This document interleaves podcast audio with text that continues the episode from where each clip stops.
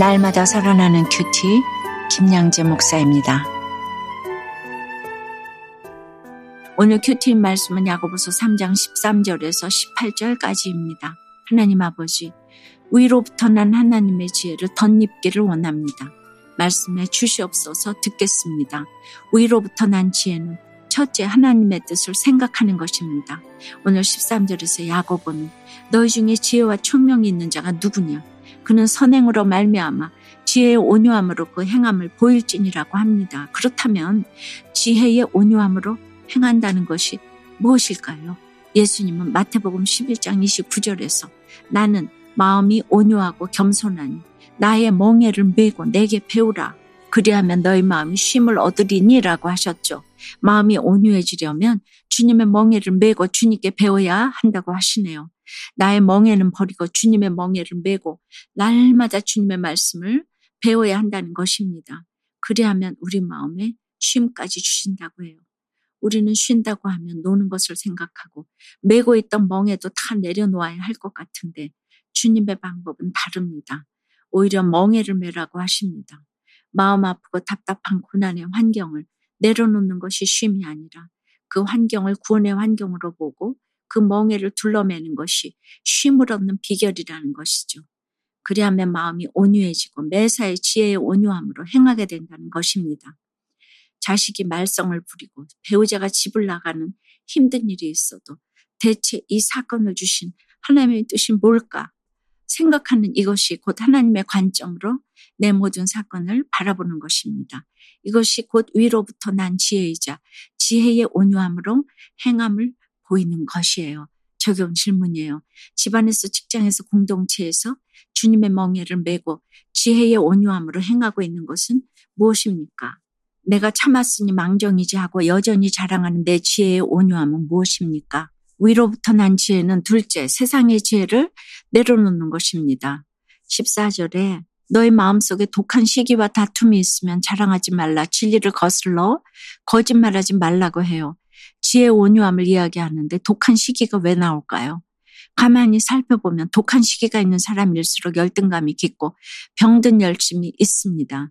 열등감 때문에 시기하고 병든 열심을 만족시키기 위해 거짓말을 하고 자랑을 합니다. 그런데 15절에 이러한 지혜는 위로부터 내려온 것이 아니요 땅 위의 것이요 정욕의 것이요 귀신의 것이니라고 해요. 독한 시기와 다툼으로 자랑하고 진리를 거슬러 거짓말하는 것은 악한 지혜라고 하네요. 이 지혜는 위로부터 내려온 것이 아니라고 해요. 땅 위의 것, 정욕의 것, 귀신의 것입니다. 그러니 악할 수밖에 없습니다. 16절에 보니 시기와 다툼이 있는 곳에는 혼란과 모든 악한 일이 있음이라고 해요.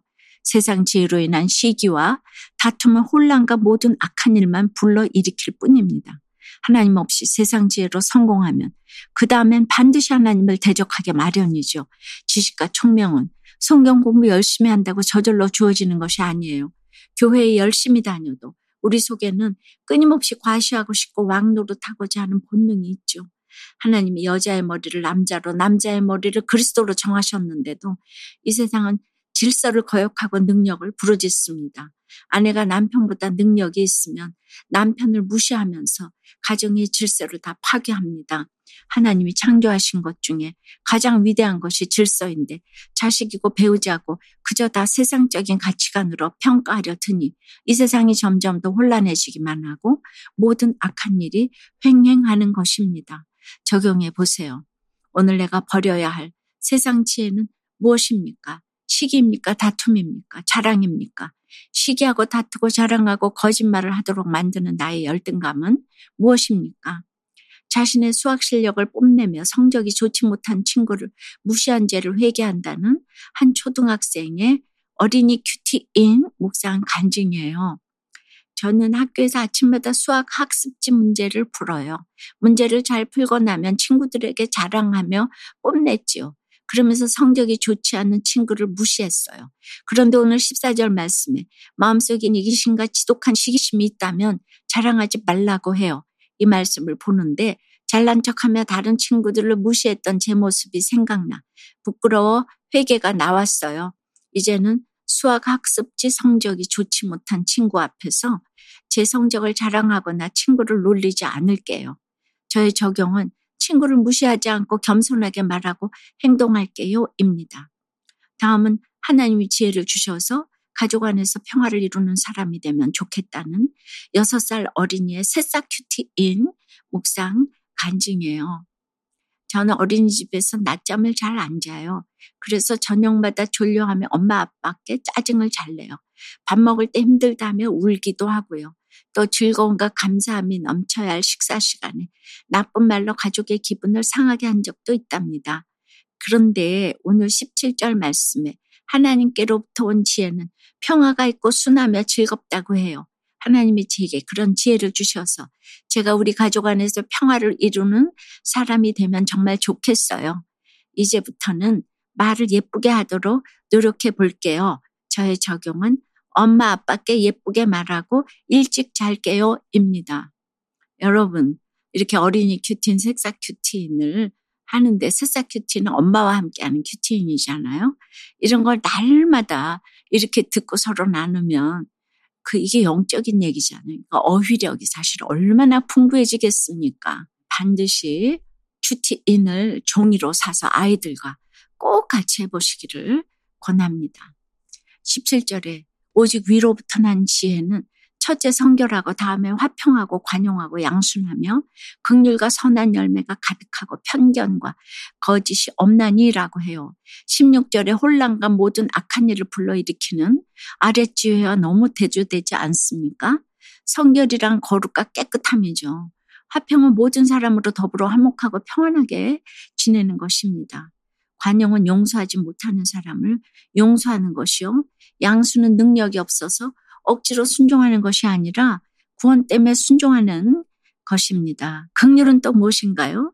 창자가 끊어지는 것 같이 고통스러워도 끝까지 사랑하는 것이 극률이지요. 그 결과는 또 어떻습니까? 선한 열매가 가득합니다.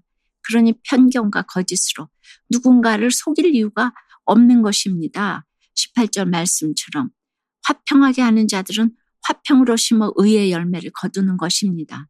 이렇게 위로부터 오는 지혜에 여덟 가지 열매를 잘 따먹고 있으면 의의 열매를 거둘 때가 반드시 올 것입니다.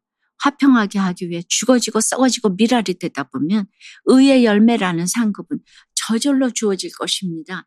지금 비록 힘들어도 위로부터 오는 지혜로 나아가는 인생에는 하나님이 결코 손해가 없게 하십니다. 사랑하는 여러분, 세상 사람들은 세상의 지혜로 살지만 우리는 하늘의 지혜 위로부터 난 지혜로 살아야 합니다. 이 지혜를 얻기 위해 오늘 아랫지혜를 버려야 합니다. 독한 시기와 다툼을 버려야 합니다. 시기를 받는 사람이나 시기를 하는 사람이나 다름이 없다고 하십니다. 내가 시기 받는 일이 있어도 저 사람이 나 때문에 수고하는구나. 이 사건의 영적 유익이 무엇일까? 생각하면 아무리 상대가 나를 시기해도 나는 시기받지 않는 사람이 되는 거예요. 오늘 하루 위로부터 난 지혜 하늘의 지혜를 구하는 여러분이 되시길 주님의 이름으로 축원합니다. 기도드릴게요. 주님 교회를 열심히 다니니 참 세상을 지혜롭게 사는 줄 알았죠. 독한 시기와 다툼 같은 아랫지혜 땅의 지혜는 저와는 상관이 없는 줄 알았어요. 그런데 비로소 열등감 때문에 그 시기하고 그 열심을 충족시키기 위해 또 거짓말을 하고 자랑을 일삼으며 땅 위의 것, 정욕의 것, 귀신의 것인 아랫지혜에서 얼마나 떠나지 못하는지를 보게 되었어요. 주님이 이렇게 누군가를 시기하거나 다투거나 하는 것으로는 화평으로 심어 의의 열매를 거둘 수 없다는 것을 알기를 원해요.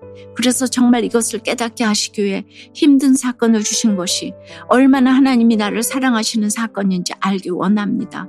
참으로 이 화평을 위해 죽어지고 썩어지고 미랄이 되어서 하늘의 지혜 위로부터 난 지혜로부터 오는 인생을 살 수 있도록 우리를 붙잡아 주시옵소서 주여 불쌍히 여겨 주시옵소서 예수 그리스도 이름으로 기도드리 옵나이다. 아멘. 지금까지 우리들 교회 김양재 목사님이었습니다. 큐티에 도움받기 원하시는 분들은 큐티엠 홈페이지 qtm.or.kr 또는 유튜브에서 큐티엠을 검색하시면 도움받을 수 있습니다. 자세한 문의사항은 지역번호 031-705-5360번으로 문의하시기 바랍니다.